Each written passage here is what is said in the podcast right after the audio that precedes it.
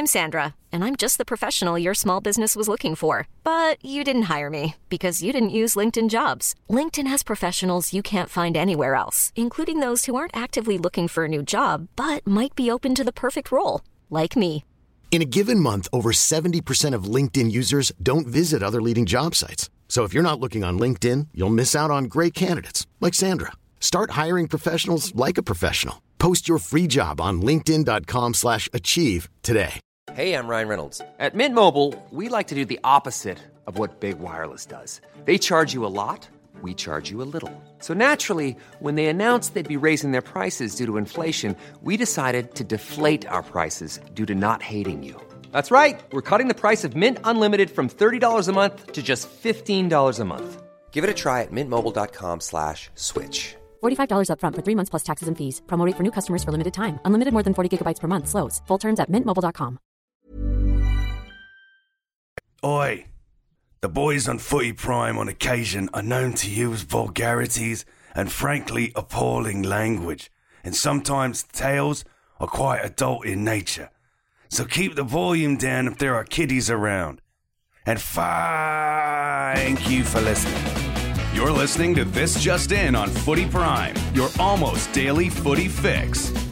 Just when you think you know what's going to happen, the Premier League gives us a weekend like that. New money at Newcastle, new problems for Man City, at least in the future. Jesus, Arsenal look good, but dear God, Gooners have ruined tequila for everybody. And countless Toronto men have left Miami after an expensively disappointing weekend, but few of those men were hoping to battle for an MLS Cup, which seems so far away. Luckily, you have us to listen to in your ear holes for an hour. How you doing, everybody? This is Footy Prime. Doing This- great. I'm joined by a very excited Craig Forrest. Happy to have you, bud. Sunday, t- Sunday tradition. Yeah, I'm not happy about my uh, hammers, but uh, happy about the football this weekend that I saw. It was fantastic. You'll be happy with where I put your hammers in our rundown because you can uh, spill all of your good opinions about everything else before we get to that. Hmm. James Sharman is here, appropriately titled Hope Solo today in our chat. It was a weekend of goalkeepers. That's why I thought I'd just throw one of the legends of the past up there.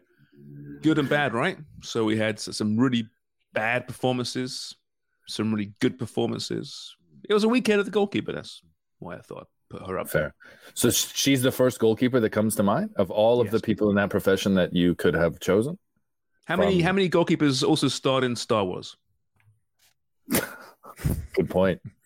Or been arrested. I mean, I tell you though, if there were North Star bet odds on which uh, Olympic soccer medalist would be an actor, I feel like Karina LeBlanc would have the best odds of being the one most likely to become an actor. She could be an Yeah. actor.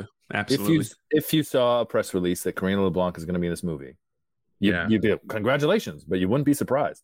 no. Great hair too. Great hair. And they wouldn't be surprised if she pulled it off either. Yeah, honestly. Producer Dan Wong is here, and so is uh Lamborghini Teresa Kalamazoo. The third. I like that. Well, I, I would love to be in the room when when you and your missus decided what to name the dogs. Yeah. Well, one dog one dog was already named, and then the other one uh, we named it, but it wasn't an original name. Actually, I'll tell you right now. So our, our little dog is named Biggie Smalls. We're like, oh, that's hilarious. I bet no one's ever done that. If you go on Instagram, there's like 17 Biggie Smalls uh, Accounts. uh, whatever my dog's type is. Accounts. all, all these are all dogs that weigh under 16 ounces. Yeah, they're they're all Yorkies, and they all. uh But he was a street dog, so that's why we wanted, you know, like we needed somebody from the street. He was a street dog in Texas. You rescued from. I I was going to say Yorkville. You, you found him Oh, in the oh, no. streets in Yorkville. Yes, it was. Yeah, You fell out of someone woman's purse and I abandoned. snatched it up. Well, I snatched a woman's purse, and it was inside. I'm like, well, guess I got to keep it. hey, we all got to have a side hustle. You know what I mean? Here's something I wasn't expecting to start our show with. It seems like Man City snatched a point away from St. James's Park. Is there any other way to kind of describe that, Craig? Yeah, until it was 3 3. And then I thought they were favored to go on to win that 4 3. Hmm. Didn't I mean, you think? I did that as well, ba- based solely on the momentum that they had in that two and a half minute stretch where they tied it. But I think a draw was was a deserved result for Newcastle. They earned that throughout. Mhm. Yeah, they did. It was exciting. It was fantastic. Really, really was. Yeah. I think uh, Pep said after the game that, you know, it's a tough side. They're uh, up and coming. Results haven't just started to come by. They've, they finished last season off really well. Uh, held back a little bit on the sending off and the press conference, but overall, uh, he's happy because he's also said that it just shows you what we've done in the last few years and how difficult this league is. And we've seen results that we at Elland Road that you did not expect. You've seen Brighton pull off results. We've seen all sorts of funny results because the teams have quality throughout. You see, we, we say that the eye test says that Newcastle were fully deserving of the three three well, three points, three goals and one point, right? And and I think they were. It's a really great match today. It's one of the the great games we've seen in recent times. I think it's brilliant. But you look at the actual stats line, and it's very Man City skewered, right? Seventy percent possession, ten shots to six on target, twenty-one shots overall to twelve, seven hundred eighty-one touches to four hundred twenty-two. 595 passes to 262. So, as much as Newcastle played the game really well and, and could have won that game, City did still dominate a lot of the most important categories. They still citied Newcastle, I think, to a certain degree. But it just proves that the stats don't always tell the full story because the eye test tells me that when City had the ball, they were very sorry. When Newcastle had the ball, they're extremely dangerous. Mm-hmm. No, I would go along with that as well. I thought they were, uh, they, and they're clinical. And there's a different belief around Newcastle now than we saw uh, for several years, really. I mean, that it was just a, a negative feeling around that club for, for a long time. I'll tell you Shows though, the whole me- mental side of things, eh? Craig, I mean, you know, the, Hmm. the players, a lot of the same players were there under the previous regime, the Mike Ashley regime, the Steve Bruce regime, a lot of the same players. And, and in comes Eddie Howe and this controversial ownership group, and the fans have bought into it. And suddenly St. James's Park is a happy place, a place full of hope. And they're playing above themselves or playing to the standard of where they should be with, with a few new players sprinkled in there. And that's really all it is at this point, sprinkled in there, but they're important players. Yeah, and Eddie Howe, uh, it's great to see him get that opportunity at this club, you know, and and the building phase. Uh, I think he signed an extension, so he's going to be around for some time. You've seen how brilliant he is. He's he knows what he's doing. He's an exceptional coach, and uh, deals with players really well on clubs and upper management, which is very important all around. And he's good with the media too. I think they're playing to their level um, or above their level, Charmers, because they feel as though they're playing for their jobs, right? There's some there'll be so much pride. They want to be a part of this project. They don't want to be Mhm. discarded. And I think that that's something that we just take for granted and assume that you know, based on these examples in the past, PSG, Man City, they just out spend whatever they want and and bring in whoever they want. And Newcastle haven't done that. So I think that that's um, these players are almost kind of rewarding the faith, be it in the manager or be it in the ownership, and that's why you're getting these these results and performances. But it can go both ways, right? Because you're right. These players, maybe it's in their character. The stat say, I want, I want to be part of this, and I can be part of this. So I'm going to play hard for my position. We, we've seen it before at Man City. I remember hearing stories about players there who figured, well, I'm out, I'm leaving soon anyway. Who cares? That was that mentality because they knew the big names were coming in, the big money players were coming in, and they almost kind of gave up on their position. So it can go one or two ways, right? But in this case, Craig, it seems that players have that character set that they really already have a great self belief in themselves and that they, they can be part of this this new Mhm. project. Yeah, that's right. As well as like you put yourself in a shop window that if they were going to get rid of you, you're going to be, you know, getting yourself in a good position there too. So one way or the other, I don't think it ambition and how you play on the field every single game. For myself, it was never that was never an issue. You know, I don't think it should be. Mind you, it's different for goalkeepers. It's not like you can take a day off. Yeah, I'm just, just going to stand here today, mind you. well, some players, A few- like Ederson can sometimes, not Yeah, today, few- but sometimes. Yeah, a few people would have thought I did that on a couple occasions. no, you had some fans in our, uh, our our live YouTube halftime and post game show today. There was a lot of Craig Forrest fans in that. There's a lot of Craig Forrest fans in general. Every time I'm about, people always reference the podcast and then they'll say your name first. No one ever says Jimmy's name first. They always say Craig's name. Sometimes Honestly- they say Char- Charmin, but they, they get it wrong and they say KJ. But usually it's you. I uh, Stu, I haven't heard. There aren't too many Craig Forrest detractors out there, are there? Right, not many. No. Too many. Too many people hate Craig. I don't think. I think if someone ever approached me and had revealed that they have a disdain for Craig, I would immediately judge that person. What the hell is wrong with you? Who dislikes you, Craig? There's got to be someone who dislikes you that you know. Norwich fans? Is it Norwich? Uh, not that I know. Come on. No, not really. No. Yeah, yeah I, I, I don't like Craig Forrest. Well, Just kidding. I love Craig Forrest. I talk about Craig Forrest constantly because he's like literally, genuinely, like the nicest, sweetest man I think I've ever met. Like I just want to hug him every time I see him. What a nice man. And we do Listen, hug he- every time nice we man. see each other. There's got to be somebody who doesn't like you for some I don't know about that, reason. Wonger. Think about it. Think about it, Wonger. Like, No, Craig's but the when he was on the- if I know who doesn't like him. When he was on the field or The like concierge in his building does not like him. Oh, yeah. Mm. Good point. Yeah. Doesn't like you. He got your car towed. He got your car towed. Yeah. Yeah. He also didn't call you when I dropped off your charger. That was, uh, was another thing. And he made it a he whole. could be a Millwall deal. fan. He might be a Millwall fan and remembers Craig. Mm. Yeah. I That guess could be so. what it There's- was. There's got to be a slew of backup goalkeepers. Wonger, here's another thing for us to never do. Go and find every single one of his backup goalkeepers and put in an interview request. Something we'll never do. Well, you know, when we've had Paul Dolan on the show, in the No, past, I- I right, liked all Dolly's- We got along well, all my goalkeeping buddies. Yeah, to your face. See, Dolly's a great guy, right? Dolly's lovely. He's been on the show, Yeah. but but behind your back, he says awful things about you. Mm. That's true. I have had to tell Terrible him, like, you know, Dolly, whatever you truly feel, like, say that to people in your inner circle. Don't don't say it to me. I, He's yeah, not as good as He's he our mate. thought he He's our was. pal. Yeah, Yeah. he's our pal. It's it's always very. He's not awkward. really six six. He's six four. Yeah. Liar. Yeah. he stole my girlfriend. Oops. I tell you what, I didn't know if Nick Pope was going to steal that starting Wow. job um, at Newcastle when he walked in there, Craig. But I do think that uh, as a shot stopper that you praise him for, he's also someone that reads the game incredibly well. There was a moment there late where I thought you mentioned looked like City were going to get the winner.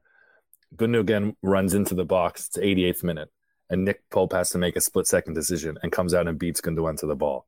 Mhm. You cannot get that wrong, and he he gets it right more often than not.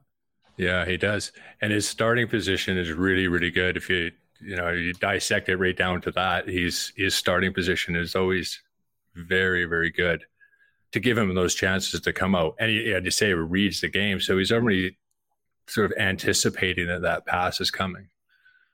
Although you could see everything in front of you when runners make runs, you could you know it's not hard to pick up. But if you're if you're sitting too deep in the back of your toward your line, you're not going to get there. I have a question I don't think I've ever asked you before. Do goalkeepers do any type of sprinter training? And when I say sprinter training, I mean specifically like out of the hacks, like to to be explosive off the start. Yeah, Yeah. Oh, okay. yeah, a lot of lot of footwork and explosive stuff. All anaerobic training for the most part. Yeah, yeah. But I, I mean, I mean, I, I use the track and field reference in out the hacks, thinking like it's it's that type of reaction that uh, Mhm. I feel like Pope had to have there in that moment, and goalkeepers goalkeepers have to have. Yeah. Yeah, How how and, then, and then you're always changed? fighting. You're fighting that the demons of you know Doubt. have, have your doubt, yeah, and whether or not you're going to you know beat the player, or sometimes it's fractional, or if you're coming for a cross, it might it literally is, you know, depending on who it is playing against. Though, like Les Ferdinand, for instance, you could jump out of the building, you might be less likely to come for a cross because he's going to get something on it. And other guys just, you know, if you're talking about just inches just come over top of people's heads, and if they get a touch on it, it can embarrass you. Craig, so we know goalkeepers nowadays use their feet more and, and perhaps better than in the past, but how else have goalkeepers changed, do you think, in the last 20, 25 years? Hmm. I think they, they uh, not? I, I think they they've definitely become a strategic position more than just you know, here's a guy that's, you know, defending that 18 yard box and that was your job. I think they're going to be strategic. And with the rule changes to be able to play that ball from inside the box and keep possession. And the pitches now too are immaculate. So you're playing on carpets and they're with the, the ability these players have throughout the Premier League, they're going to be able to continuously play that type of game. You're not even going to have to change it. Man City will continue to do it. You're never going to play on a poor surface. Uh, so that's one thing um, for sure. So you've seen guys with, you know, and now coaches are looking for players that are better and better with their feet. Hmm. You know, used to be, yeah, just adequate, but for you're picking holes in people right and is that is seen as one of the most important things now uh, in the position, whereas years ago it wasn't. The uh, the Arsenal groundskeeper died recently. They're wearing armbands this week to honor him. 58 years of age, and I'm not sure how far back he went, but Highbury was renowned, wasn't it, Craig, for having the best, some of the best grass turf in the game. I'm not sure whether he was the same guy for much of that, but he, he might well have been. Arsenal, um, actually, when they moved to the Emirates, Arsenal is responsible for kind of globally the standard of the the pitch hybrid pitch. Um, Arsenal kind of set that standard. So mm-hmm. uh, I think they've always had a tradition of having the best pitches. Um, I'm not sure if it was this man that passed away, which is uh, which is sad. But Arsenal have set set the standard for for that type of hybrid technology. Yeah, before that they didn't have it, but they always set surface at Highbury was always perfect. It was even the texture of it was it was mm. too good. Mm. Henry and Bergkamp, those guys just passing that around on that surface. It was short too. It sounds like you wanted to smoke it. Never did well in front of Highbury. You Not even in front of the mural. Do you remember when they uh, redid that one end at Highbury uh, years ago? Uh, they had basically a a big board covering up the mess of what they were doing, and it was all had faces on it, like a crowd. but less abusive. They're like hurling out fear abuse. yeah, exactly. Real people. Even to yeah. you. even Craig Forrest got abuse from the fans. of all these new stadiums, Craig, um, I've what's the you know, and when I say new, I mean that American style. I feel like there were only a few that you would have played in, and uh, funnily enough, I feel like St. James's Park is probably the most American ground that you would have played in. Am I right? Um. Well, I don't know if it, you say it's American. It's it's it's been put together in bits and pieces as it's gone along, right? I mean, yeah, I guess there so. was a time the corners weren't even filled in. weren't filled yet. It was pretty uh, rugged. When I say American, I guess I was just thinking of, of stadiums like well, Tottenham Stadium and the Emirates. I would put in that category as well, um, where they have you know more of that aerodynamic use and the the curved stands in that or roof, the bowls, or the bigger bowls. Yeah, yeah. White Hart Lane, the new one has uh, it has some. It looks like the old one a little bit. Mm. Has a feel the way they come out, the benches, these things sort of things. They did a decent job with that. I mean, the state stadium's actually phenomenal. And uh, if anybody hasn't seen the transfer when they do the put the NFL field pull it up, artificial surface from underneath, and use hydraulic system. It's just a incredible engineering feat. Oh, it's wild. It looks like something from a sci-fi movie. Yeah. It's unbelievable to think that they can actually play million dollar events like that mm. in a stadium that costs a billion dollars. I guess that's where uh, where things are. But there's um, still, I think, there's enough, and this is what something like the NHL, I think, loses out on. What they used to have is you could see just on TV by the by the boards, by the look of the the actual uh, stadium, the arena was where you were. Where, where where was it? You know, oh, uh, you're in Boston tonight. You know, this is Madison Square Garden. This is you know these Pacific Coliseum and all that. They they just had a different look. Now they all cookie cutters, right? Right. Well, hockey in general is just the one sport with no character or personality left anywhere. It's just oh, apparently, apparently there's a there was a junior tournament on that just ended. Yeah, apparently. Yeah. Yeah. Who won that thing? Canada anyone give a overtime shit? against Does anyone Finland. give a shit? I was more interested to see the prime minister of Finland partying her ass off over there, having a great time. She was taking a little bit of abuse. It's like, why? Because she's 36 having fun? Most powerful person in Finland after Mika Hakkinen? and she's like, Mika Hakkinen. and she's actually done shit. Timu Finland's in good Salami. shape. There's nothing wrong with Finland. She she deserves to have some time Good off. for her. again. I, th- I think people take the piss out of uh, Finns because we know so little about them. It's just like all we know is that they're they're organized, they're educated, they can tolerate extreme cold temperatures. That's all we really know. It's foreign. It feels very strange. Well, they have a They can handle population of a, of a large or medium large city. Right. That's it. Does anyone here have you ever met a, fin- a Finnish person? Anyone here? Craig, Yes. any Finnish teammates? Wonger has? I don't ask I don't even want to know how you know a Finnish person, Wonger. Female. They're only women. Yeah. Yeah, I had to finish teammate. Yeah. What's his name? What's his name? Who is it? Yossi or Yuki oh or man, Temu? I, I would have to look that. I'll look it up. Yari? Yeah, Now you're, just, now you're just being stereotypical. His name was his name was Jeff Taylor, that guy that plays for Miami. went there several times on preseason tours. Very in the summer, absolutely. fun. Yeah, it's like basically going to Canada. Yeah, the sun never goes down, right? Oh man, we were up in a place called Kemi, K E M I, uh, way up. I think it was about sixty kilometers away from the Arctic Circle, and uh, yeah, it was it was late all twenty four hours. It was pretty crazy. I I don't know if I how I would do in that environment. Uh, better well. than when you're in the winter when it's dark all the time.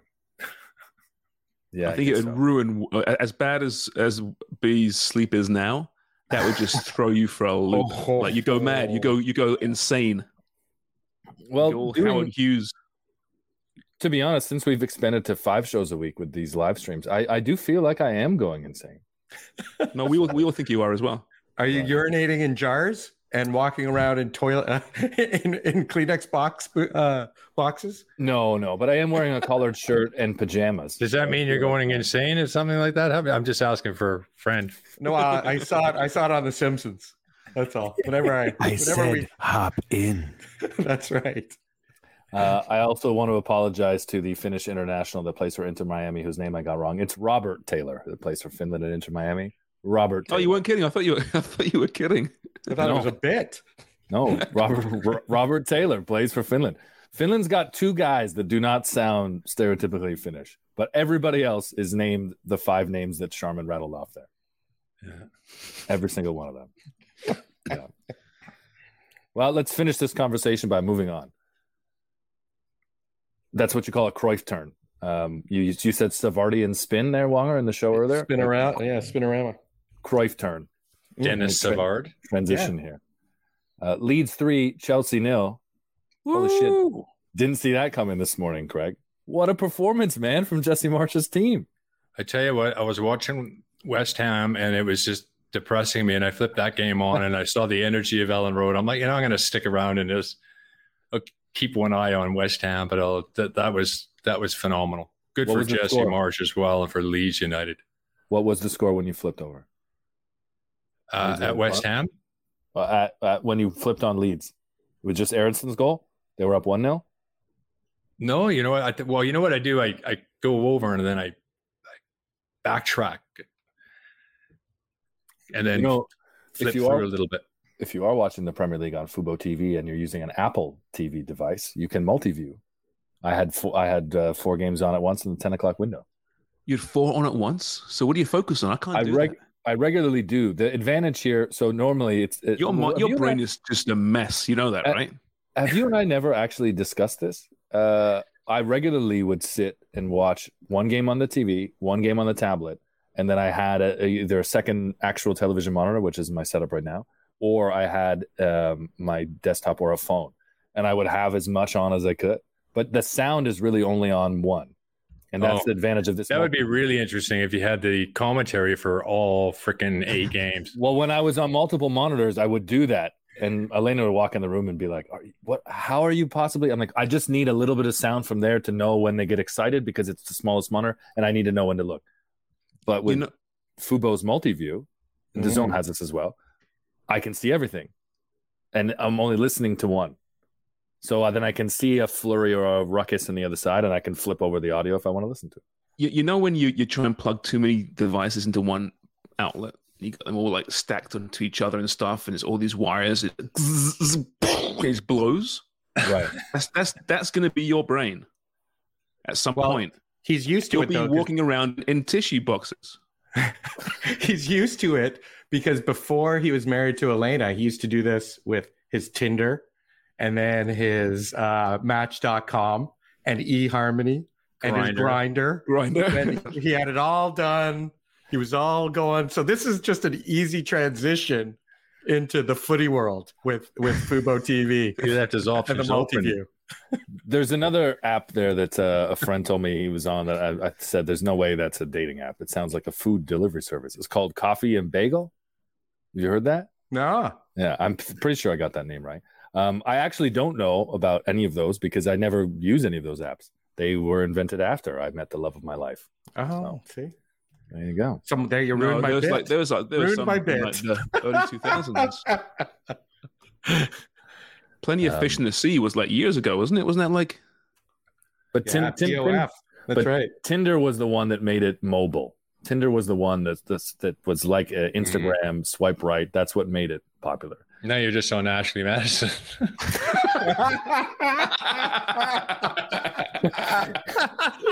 OnlyFans. He's Uh, on OnlyFans. I didn't think you could see the profiles if, unless you were looking for the same. You saw my profile. Oh, it's okay, Greg. oh, but you, I can't imagine you're here as well. What are what are the odds? Both in the He's same on which- Sugar oh, Daddy too. Sugar Daddy. That's right. I tell you, who's raised his profile and is very thankful for his sugar daddy, Jesse Marsch. Jesse Marsch. I knew you were going to say that. Brenden Aaronson is very happy to have raised his profile under the trust of Jesse Marsch. Um, we, I think we spoke about this when he made the move from Philadelphia, and I think it was received as in like, oh, American players making moves again. Look at the connection, which I thought was really unfair because I think Aaronson, I thought Aaronson was Premier League level player, um, but unfair because everything Jesse Marsch does, people are waiting to criticize. Everything Jesse Marsch does that looks remotely American, people are waiting to criticize. And I think all those people can eat shit after after Sunday. I agree. I think it's so great. I'm really enjoying this, and I don't agree with second teams and stuff, but I hope Leeds do really well. I hope he does well because he, he's just that stigma about American managers, North American managers, oversees that Eurocentric crap. And uh, to see a guy do a good job, albeit early, but playing really good football, bringing Americans. Tyler Adams has been an engine Yeah. In that midfield as well, and it's working out really well at the moment. So good for him. I hope it continues. And, And, not like uh, he just he, he didn't just land in, in Europe. I No. mean, he's been in Europe for for several years now. Jesse Marsch. Yes. Yeah, of course. Uh, I They've think been eyeing him for a while now, a few years now. Apparently, they were scouting Jesse Marsch for uh, at least two years during the Bielsa era because we all knew that was going to come to an end at some point. He's very much from one of the, these machines, right? These studious machines that the Red Bull system, however you however you want to call it, and he's the only one that went all the way to the top.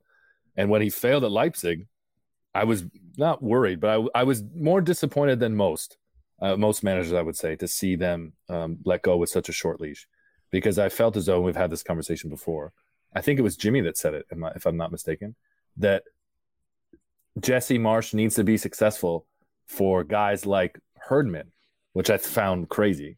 But it's because people think of Herdman now as a North American coach. And for any North American voice that doesn't have an accent that you're used to hearing in the Premier League or a foreign accent that you're used to hearing in European soccer, um, Jesse Marsch has to do well. So I'm I'm glad that he is. To Sharman's point about you know not being able to have second teams, I think the interesting thing about our jobs and how you know we watch so much for our job, but we also enjoy a lot of what we're watching. It's impossible not to have crushes, Charms. I think. No, it is? right? Like You got your, I- I- your love, and then you got a crush. yeah, like I absolutely love Villa, but when Villa, especially when Villa weren't on TV every week, I had a real crush on Wolves. And I, I know as a Villa fan, I could never cheer for Wolves, and I wasn't cheering for them, but I wanted to watch them. I had a crush on their. So, so Villa is like Villa is like your like like um you know a, a, a wife who's you know got a few miles on the clock, not quite what she well, well not not quite what she used to be, and your eyes turned now and again, and you can walk down the street. You know that that mem meme meme meme meme when the guy's looking over his shoulder at the uh, that's you and that's you in like Brentford or someone. That's what you're saying. It's and not Villa Brentford. like what the hell, man? West, I'm right beside you. It's not Brentford, but that's a very good bit. Um, speaking of um, Wonger's Brentford, though, can we all chip in and get Wonger like a thank you gift? Can we buy him that away top? Because that's the most one of the most fashionable away kits I've I've seen. You could wear that with any color jeans. You could put a blazer over that and wear it into a nightclub. You could wear it to a meeting, Wonger. W- Did you, Wonger? Did you not see the game? You don't know the shirt I'm talking about. You were asleep. He- he's googling it right now. Yeah, he's, he's I wasn't asleep. I was Match watching the I was watching the Forest Forest game yesterday against Everton, and I every time I went over to I you know what that game was so exciting, and I had money on it, and so I thought oh, I got to stick with my money because you were saying hey your team Brentford's in some trouble, and I was like okay, I, so I went on I went on my phone checked the scores there, so I just didn't get over to see it. That's all. And then it was over, and I was still watching. God, I mean that that Nottingham Forest game was excellent. It You- was. okay. So, as someone who maybe doesn't have the connection to Brentford yet that we have to our teams, you must find that you're crushing on teams that are important to people you care about. That's exactly what I'm doing. I Like- crush for, I cheer for Liverpool, I cheer for West Ham, I cheer for Villa, I cheer for Nottingham, and I look, I'm cheering for Brentford because I like their that they're in this middle of the table, came up from nowhere, and are like seeing where they land. That's exciting to me. So whenever I see like this Fulham uh, and Brighton approach, and even you know seeing that they're playing so well, it gives new experience and new hope. And I know Craig always says it's the hope that kills you, but it's fun for someone who's new to this, you know, to actually be able to watch a team be average and like, hey, average is good enough right now, especially now knowing that the Saudis and all these billionaires own these companies. It makes it a lot easier to cheer for a Brighton, a Fulham, and a and, and a Brentford. That's for sure. But you, you should still be in the honeymoon stage with Brentford. You should Yes, be so in love, and your head shouldn't be turned by anyone because you're still getting laid all the time. It's still fantastic. You're still learning about Brentford's body. I don't get you, man. Jesus, like, I'm, I'm, where's your loyalty? I don't have a lot. I'm not. You reminiscing, are you, Sharms? Yeah. Thinking of Those were the Ryerson University. Ryerson University. Yeah, obviously you are the most miserable man on this show, but it's is this a trigger for you bringing this up because you if you had the opportunity to change clubs at some point in the last 10 years, you may have. Um, Did, no. did Gerrard slip? Did you think no, you know, what what? it is, I, and I know because I'm I'll, I'll always be Liverpool, but as I've got older, I've learnt more about my grandparents. For example, my my grandfather was apparently uh, uh, at once upon a time a big West Ham fan. I didn't know this. I don't know. I didn't know this. You know, he, he I guess he he lost his love and appreciation for sport later in life when I got when I knew him. My, my dad used to go to Millwall games as a kid. I'm finding all this shit out later in life, right? And he's an Arsenal fan, not a, by any stretch a big fan, but that was never put on me as a kid. So I could have been an Arsenal fan or a Millwall fan, but I'm not. Thank Christ. Were your parent were your parents from the East End of London? My dad was, yeah. Old Kent Road. Yeah. Of course, Um, he's hammers. Considering our, our backgrounds, you being English, me being Portuguese, uh, it's probably a good idea to stop at a certain level on ancestry.ca and not go farther back because you, you're most likely to find some generation in the uh, 18, 1700s that you, you really don't want to be associated to the lineage. So Mm. right. probably probably good to stop there in the in the 60s there, Sharms. It's pro- Mm. probably a good definition. Nathan Bedford Forrest. I just wouldn't go that far back. Head of the Ku Klux Klan. Yeah, he was. I think he was one of the founding members. Uh, he, he was. He was the leader. I Yeah. looked him up the other day again. you just had a, you just had an inkling to check it Yeah, I out, was- go down that like hole. looking up racists. Old racists always make me smile. Yeah, probably thought is. I wonder if Forrest is related to Nathan Yeah. Bedford. Oh my god! Hey, when I was Especially when- down at when I was down in the Carolinas, I was me and Jerry Dobson were walking through this art gallery, and it was really really nice. It was great, a lot of Confederate stuff. Mm-hmm. Um, and uh, anyway, we got chatting to this guy, and my last name got brought up, and he thought I was a freaking hero. He loved Nathan Bedford Forrest. I was just Jeez. like, yeah, oh, I'll give you a deal on this uh, artwork and everything. I was just like, yeah, yeah, I'll come back. Fucking what the fuck? You imagine coming like- back with a Nathan Bedford Forrest? You're like Roadrunner out of there, right? Just smoke. oh yeah, yeah. Not my, uh, not my cup of tea. Wow. Mm-hmm. I I've I've never been like offered anything because people think I'm a millionaire associated with the Dunlop tire brand. Um, that would be nice. Uh, maybe I just need to be in different circles. I need to hang around the Midlands or F1 racetracks in order But- to to get that same benefit. But Dunny, do you not think it's kind of a giant coincidence that your dad was a race car driver and your last name is Dunlop? Yeah, I know it's hilarious. And actually, my dad's uh, the most talked about moment of my dad's uh, race car driver school career is when he uh, locked up going into this turn and spun and crashed into the Dunlop Bridge. People love to uh, remind my dad of that story. That, that that's followed him for fifty years. So now it's out here on Footy Prime. But he walked away, right? Yes, he walked away. He walked. He walked away with just a, a very bruised ego and uh, minor bruises. I think minor bruises. How about the bridge? Uh, the bridge is destroyed. Yeah, the, bri- the bridge was ruined. The, the bridge No longer there. was never rebuilt. No, never rebuilt. A couple Um, of trolls got hit too. I'll tell you what's been miraculously rebuilt and has me wondering which team has the all or nothing cameras in their change room this season. This rebuilt Arsenal is something else. Bournemouth nil, Arsenal three, and that's a scoreline that flatters Bournemouth. Because it, if if it was at the Emirates, I think it would have been six. The whole attitude has changed, it seems. Really has. They don't seem that soft touch anymore. It looks good. Exciting for them. Sharms, can you put that down to one person or is it a, a couple of things? Because I look at Martin Odegaard, and that's not someone I would have expected to be a steal in the midfield, Vieira type. And I don't think he is Vieira type. But to Craig's point of what they were missing, I think I think he is the answer there. He's also captain now as well, isn't he? That young guy, that that prodigy, signed up by Real Madrid at a young, young age, who, didn't quite make it there, has actually mm-hmm. stuck around and he's become captain at Arsenal and is key in that midfield. Two two really important goals. That set up, by the way, by Jesus was just oh, brilliant as well. God. They just let they look like the full package, you know, and it's, it makes the Amazon documentary even more interesting now. Seeing that evolution and and the respect we have for Arteta, I think is growing. I really like how Arteta comes off in that show. He- He's a nice guy, clearly, but he's got that edge to him as well. I haven't seen the last episode yet, but from what I hear, I've heard people talk about it. Um, he shows that in that loss to Newcastle late in the season. Not to give it away, but they don't qualify for the Champions League. Damn it! The ship sinks. What?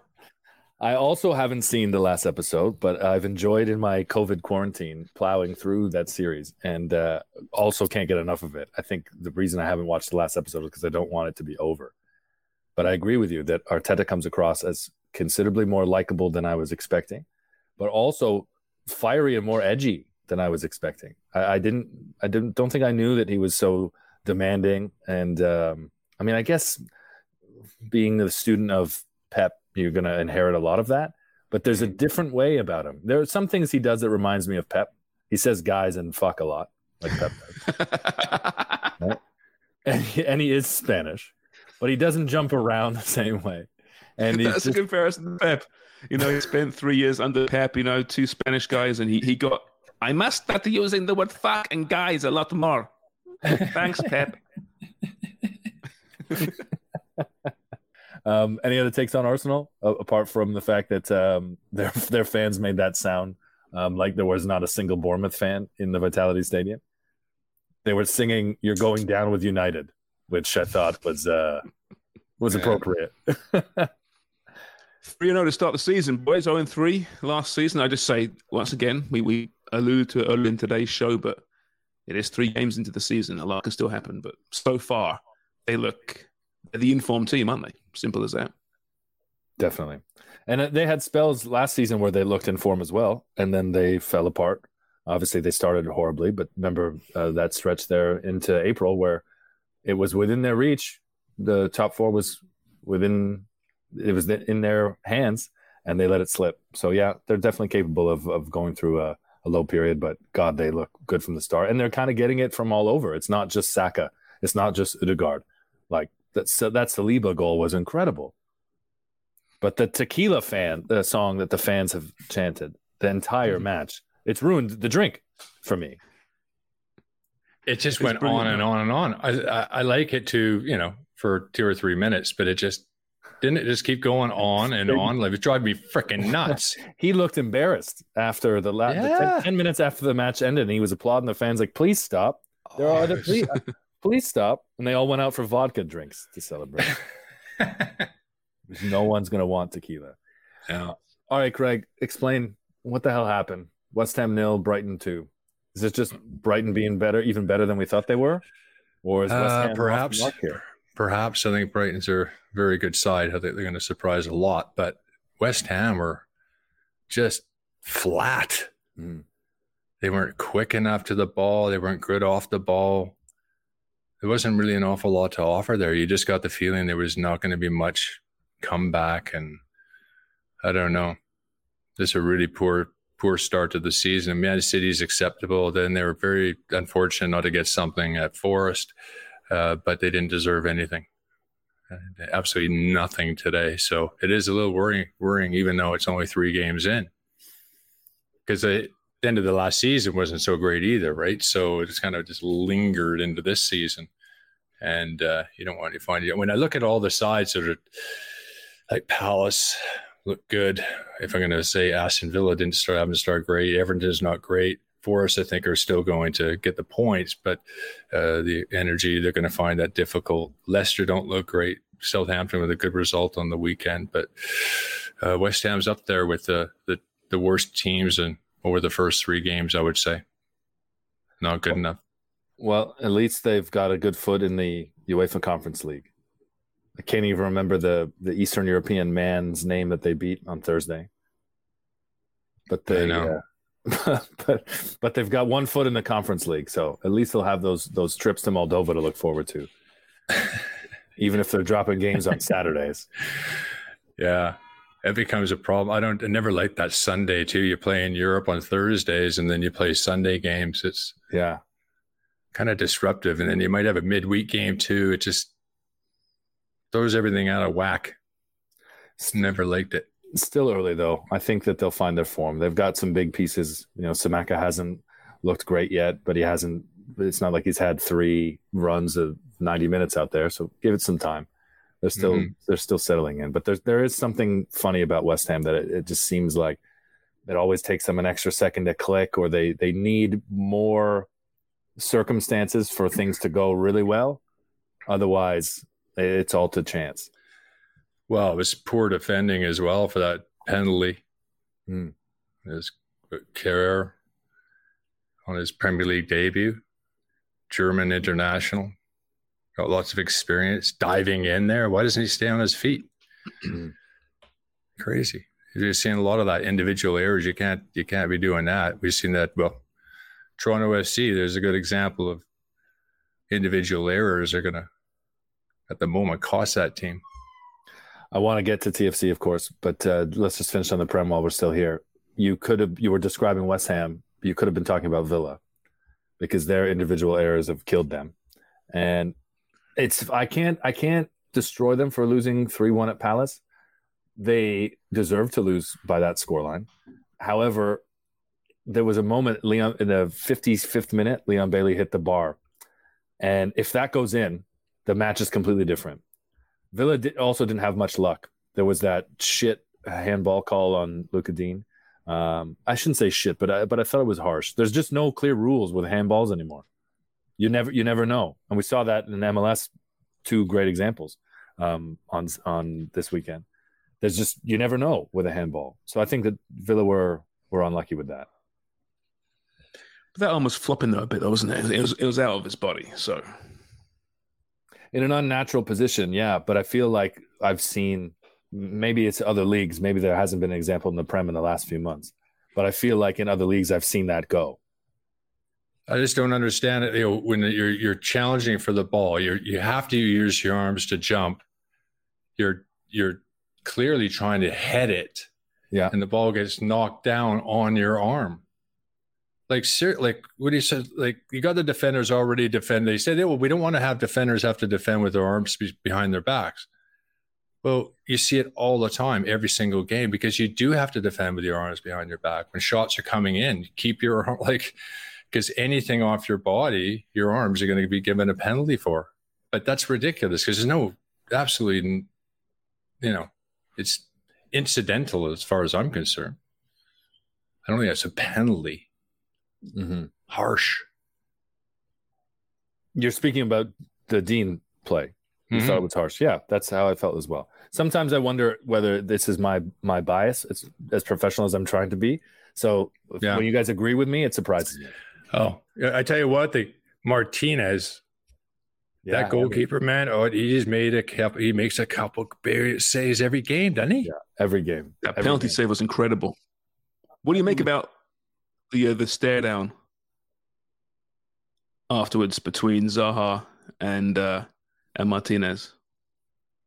Well, I think it was taken a little bit out of context, wasn't it originally? And then Salah went so. back to him, I think, and basically, Yeah, I think they, they they made up afterwards, but it was obviously goalkeeper v taker. There's going to be something there, right? And it was an incredible save, and then he just taps in the fuck. the He hit that oh, really way, well. In- he hit that Zaha, like, by the way, is just on fire right now. Though, isn't Yeah, he has been. He has been. But that penalty He scores the- that the- same goal in every game. It seems from the down the left channel and just slides it across to that far post. Yeah. He does. It, it, You wonder, I mean, expected. will, will someone take a runner at him? I mean, he's he's not a kid anymore, right? And he had the big move to United, It didn't work out. But I, I could see a, a panic buy though, Chelsea or someone. If they didn't get Aubameyang or Ronaldo, um, I, I could see thinking, uh, hey, this guy's on form right now. Why not? I would have thought that that chance of would have come Yeah, before. He, it's not like this. He's just starting to play well. He's consistent. It's just amazing how they can keep him there. But some guys, they grow, you know, to really enjoy being at a club. He's obviously really well paid. He's got a Mhm. great contract. Got a great rapport with the fans, and this team is fun to play with for him. They're exciting. They get at the half teams play with pace. That's one thing that really I've noticed at the start of the season: the pace of the games. I don't know if I've been watching MLS it's because it's just just a step down. You know what I mean in pace until I- you get to the the top top players, but in which they do have in MLS. But it's just the pace, and uh, it, I'm thinking, holy jeez, it's a young man's game. you can't you, you cannot be slow in the Premier League. You could very few can get away with that. I want to jump straight to MLS, but uh, I'm just going to go through the scores we didn't hit. If there's anything you want to say, you've got uh, two two seconds to jump in and say something. Spurs one, Wolves nil. Wolves played unbelievably well, and they can't seem to score. Yeah, Like that's going to be the, the their season, I think, because they are an exciting side, and they in the first half they deserved to be in the lead uh, at Spurs, and they they didn't. And then you know the who separates the two teams? Kane just drifting off his man on a set piece, bang. But Wolves walk out of there thinking, how did we not get something? I was really impressed with them, but they're just missing the, that cutting edge up front, eh? Bruno Lage is snake bit. I find that he at Benfica he regularly had teams that would perform to the level that Wolves did against Spurs and not be able to score. So I don't know if that's just bad luck that follows him. Obviously, it's the players on the pitch, but if you are someone who's followed his career before and you happen to be a Wolves fan, which most people are, they're the biggest club in Portugal, Premier League club anyway. Um, they're, they're the fourth biggest club in Portugal. That's my point. That's also a fact. Wolves. Benfica, Porto, Sporting Wolves. Right. Well, yeah, listen, they got the new boy, right? Matheus Nunes has joined there, and they hope Yeah. that will help. He's from Sporting. Um, I know, I know nothing about the guy. B knows more than me, but from everything I've read, he is gonna be something extremely special. And they hope, I guess he he may not provide. He's not a goal scorer per se, but he's that that you know metronome in the midfield, I guess. you know, when Traore comes on, man, that guy, I, I can't believe he fits a football jersey. Well, he's wearing he's wearing the women's kit. He's wearing like a he's wearing a, a women's large from the club shop. He's a linebacker. Can, and he's so freaking powerful and fast. he's another guy. You know, you, just you love to watch him, right? Yeah, yeah. When you were talking about Allan Saint-Maximin being the one of the most exciting players, and then we d- defined what you meant by that. Um, the Yeah. first person that came to mind was Adama Traore. It's very Yeah. similar for me. I wish that Villa would have been able to get that out of him. Um, but what Wolves have and uh, how Bruno Lage is able to use him, it's exciting.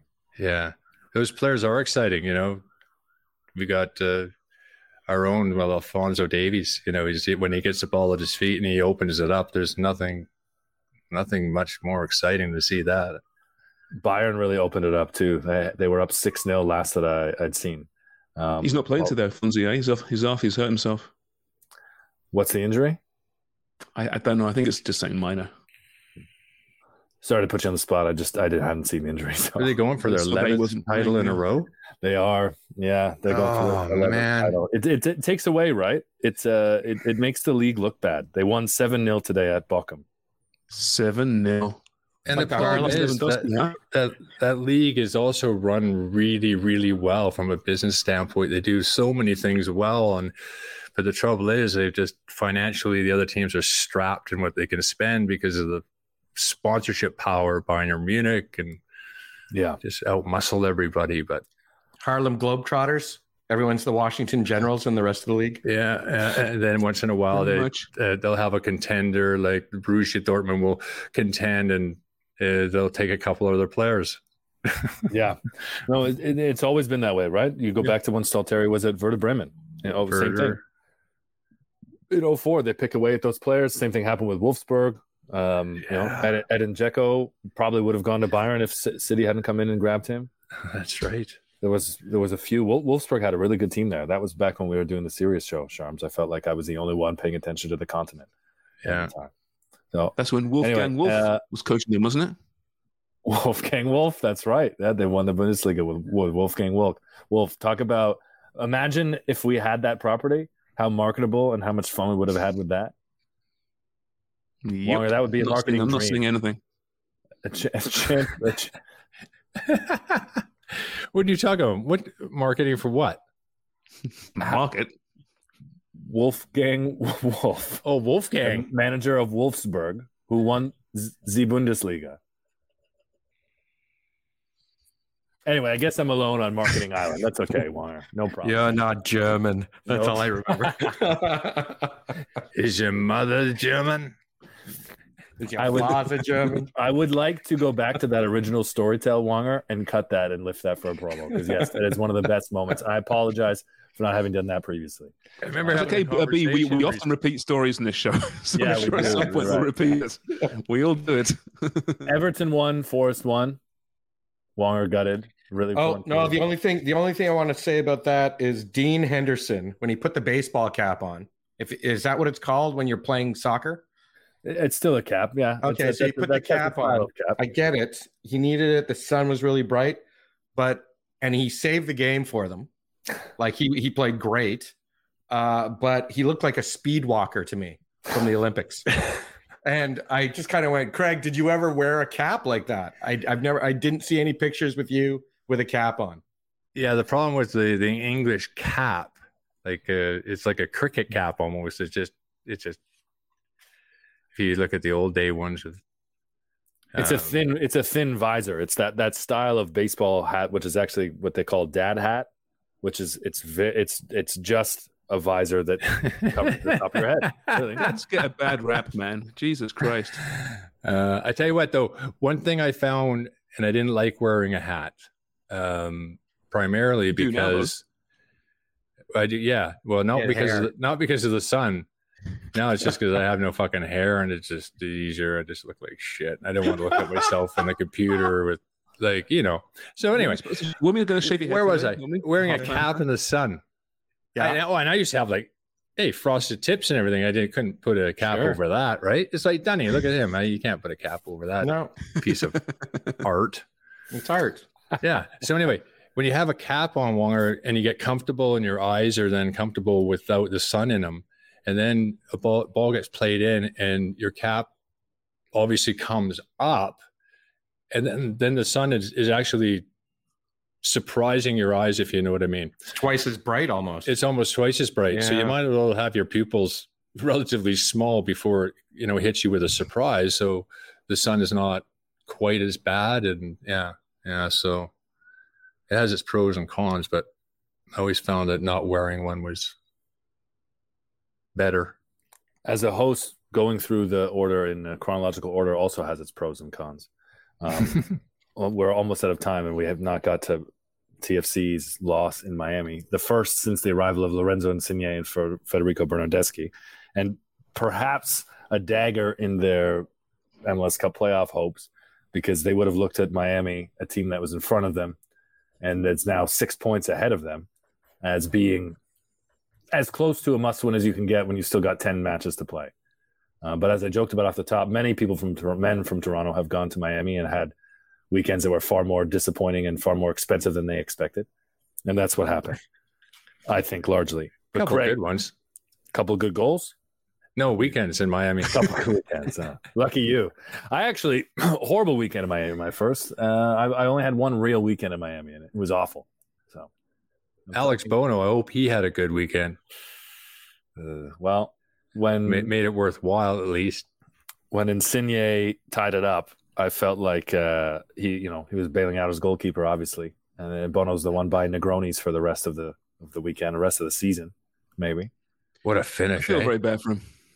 I do feel bad for him as well. Yeah, he's, he's been a great servant and uh, he, he's solid, but he's had yeah. bad games when, when, they just can't have bad. Yeah, games. it's not a good time of the season, obviously, to be struggling with confidence, but that's where he's at he's got to fight through it somehow, and he's got to go through the rest of the season without making mistakes. Because like mm-hmm. we we talk about it, games are running out, but that really was. I mean, I, I can't even make an excuse for him because uh, watching it, see if it's knuckling or something like that. The, if it is, then sometimes that can really cause you problems. Hard to pick up the flight of it, but it wasn't. It was it just had a, a nice consistent little curl on it. There's nothing to misread about it, and I think it was so easy for him. He just took his eye off it. And I tell you what can't be easy. I've heard many players, especially European players who come to MLS at a later stage in their career, playing in that heat.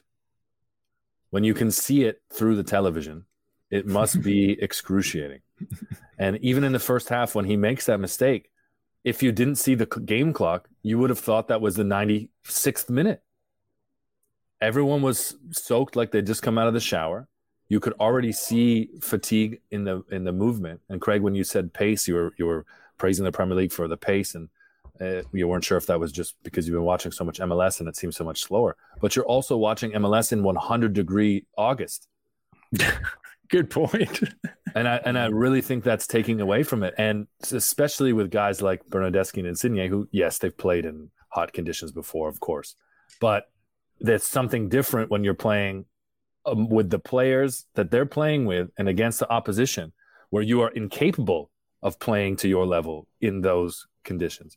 And you could see Bernardeschi, especially, how many times I lost count of how many times he went down in the box because in Serie A, he's getting a penalty. But in MLS, it just doesn't work like that. None of those were clear penalty drops, but every single time someone made contact with him, he did a full on sell to his credit, I guess, but then turns and thinks he's getting it and never got it once. Yeah. No, but you are right about the temperature. I remember even going back to the World Cup in 1994 and how some of those mm. places were just unbelievably hot and the Irish were just frying. It is one of the most difficult conditions to play in. Say that again. The Irish were just frying. The way you said that was beautiful. and the Irish were just frying. It's it's amazing the things that get reactions from Sharms. Like I'm trying to give real match analysis here, throwing out a bunch of things. I'm waiting for someone to jump on it, and Sharms is just just just head down, waiting. I feel like but you're doodling. Yeah, Show us. I know. I knew. I knew you were doodling because you're definitely not taking notes to help us in the future. So what are you doodling? Can you hold it up? What shapes have you come across? Um, I got a bunch of stuff here. He also he has an old school calculator and he put boobless on it. put it and shell down. oil, shell oil and boobless. no, I, I got a shading today. That was my go-to today. And there's some kind of box, shimmering box. A couple of stars in there. Sharms, you need to take all those doodles that you do and you need to sign them, and then we should give them away as like prizes on Footy Prime. NFTs. There are non-fungible Yeah. tokens. No, I, I bet Dave Starkey would love to, to have a, a framed Sharman doodle on his wall. Oh, you know what he would love? God, He'd love a. Char- uh, an original Sharman if it was of Brendan and Elena. He loves Yes. those two. So the trouble I think is, you got to do that. It's not worth any money until the artist is dead, right? Which Well, as we us to our, discussed the um, last Deadpool, episode, that'll be fairly soon. So. Deadpool, Yeah. you're the first. right? It's an investment. Sure. Yeah. If live in-game betting on our Deadpool, yes, my odds are surprisingly North Star bets. lower. We need a market. than You got would. Charms at number one on the Deadpool on our. Yep. On our. Was I number one? Was I? I don't think I was number one. No, B was number one because B has the COVID. Uh, So it's like any day now he could just be not be there. But in general, I mean, Any day now. But I think I think I think oh like as long as he pulls through this, then I think it has to be it has to be Charms. Yeah, but see, Yeah. but we're Why- treating why- it as why it's though? in-game market. I don't know. I think it'd just be a, a lot funnier than anybody else. Like only because you went through your whole. we're prepared for it because you went through your what you want us to do. No one you- at the funeral. No one. At Oh the no, we'll be there. We'll do a live one right over his casket. See, that's what I. That's what I suggested. But What, these are what do you think about that, Charms? Nothing, because you're dead. These assholes said that they wouldn't. They wouldn't come. No, no, I'd My come. I'd run the I'd run the cables through the casket. You know when you have microphones, because B would like that. It would look more professional with the good arms and stuff. The microphone arms right over your casket, and we'll open casket. We'll ask you. No, well, there's that's no right. You open Catholic, you No. Catholic background, in you? You you you won't want to see the state of the corpse. It won't be open. Oh, they'll have makeup all my, over him. My, look my like face Ronaldo. blown off.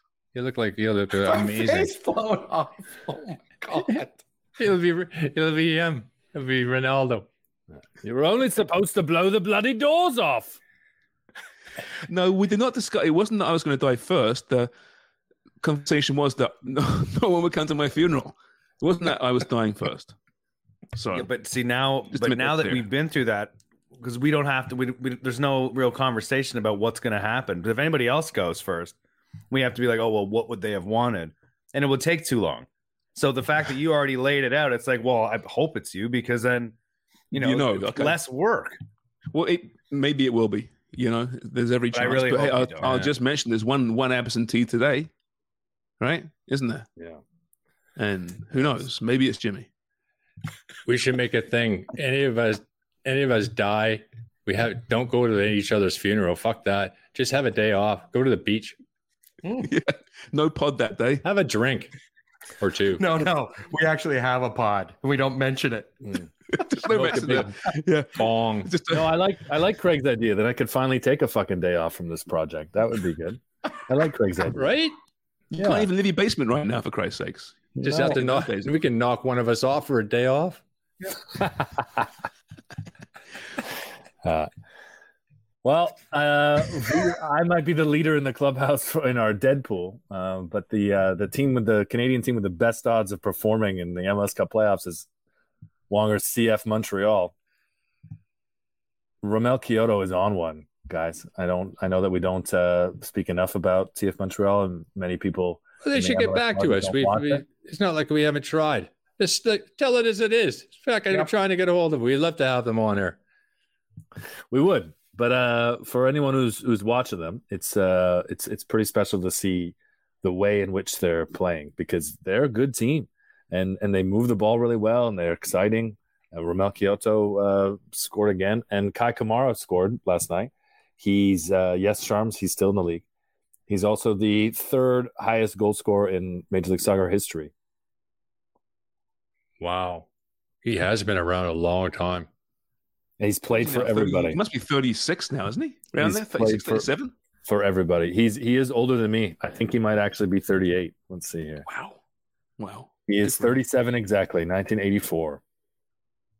He's the same age as you be? He's two years older than me. Holy Christ.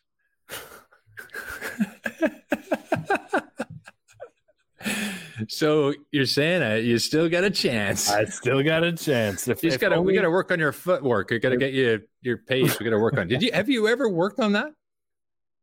Did like has anybody ever showed you how to fucking run?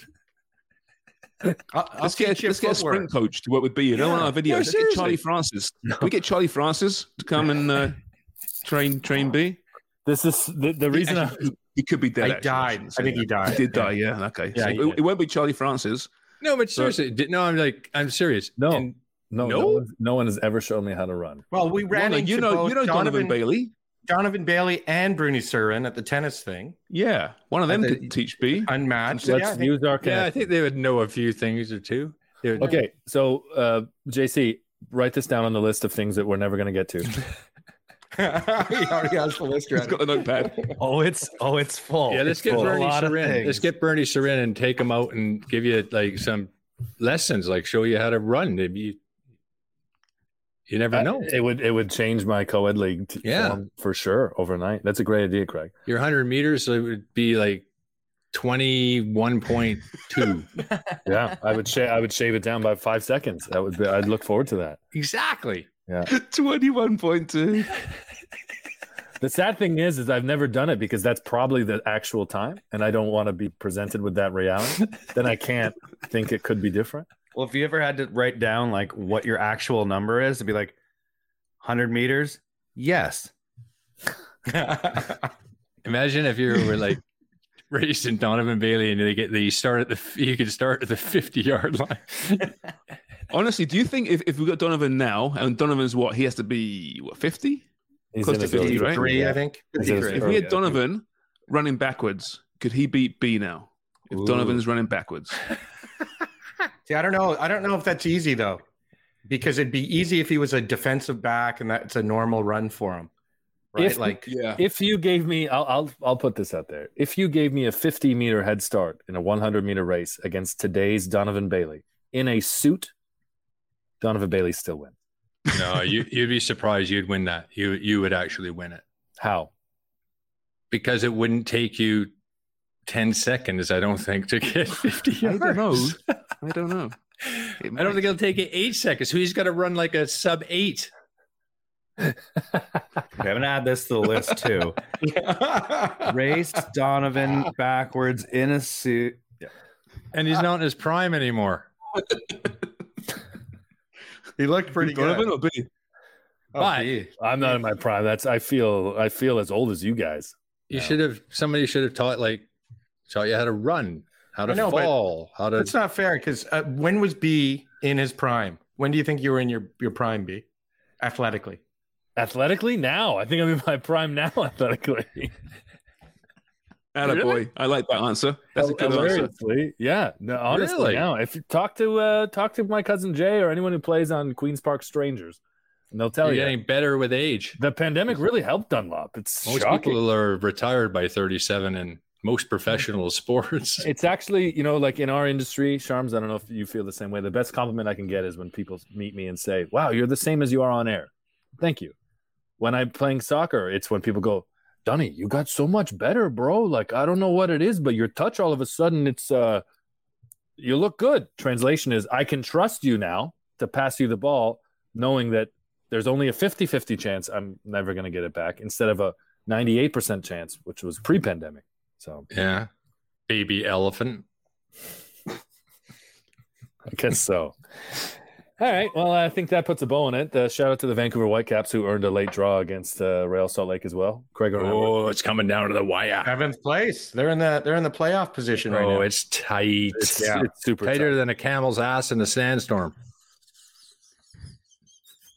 Where does where did you get that one? I don't know. I just That's pulled a great one. You know what's funny is that we've had some some comments recently from Montreal fans, Vancouver fans, saying, you know, you guys are becoming TFC radio. You know, not enough on on Vancouver. And we tried today. We tried, but that steered into camels, sandstorms, and racing Donovan Bailey with him running backwards. Don't know how, but that's what happened today. But we really gave our best effort. We did. There's no podcast like Footy Prime, and that's why you listen, which is why we do this. So, to quote James Sharman, cheers for listening and keep buying newspapers. Follow us on Twitter at footy underscore prime and on Instagram at footy prime IG.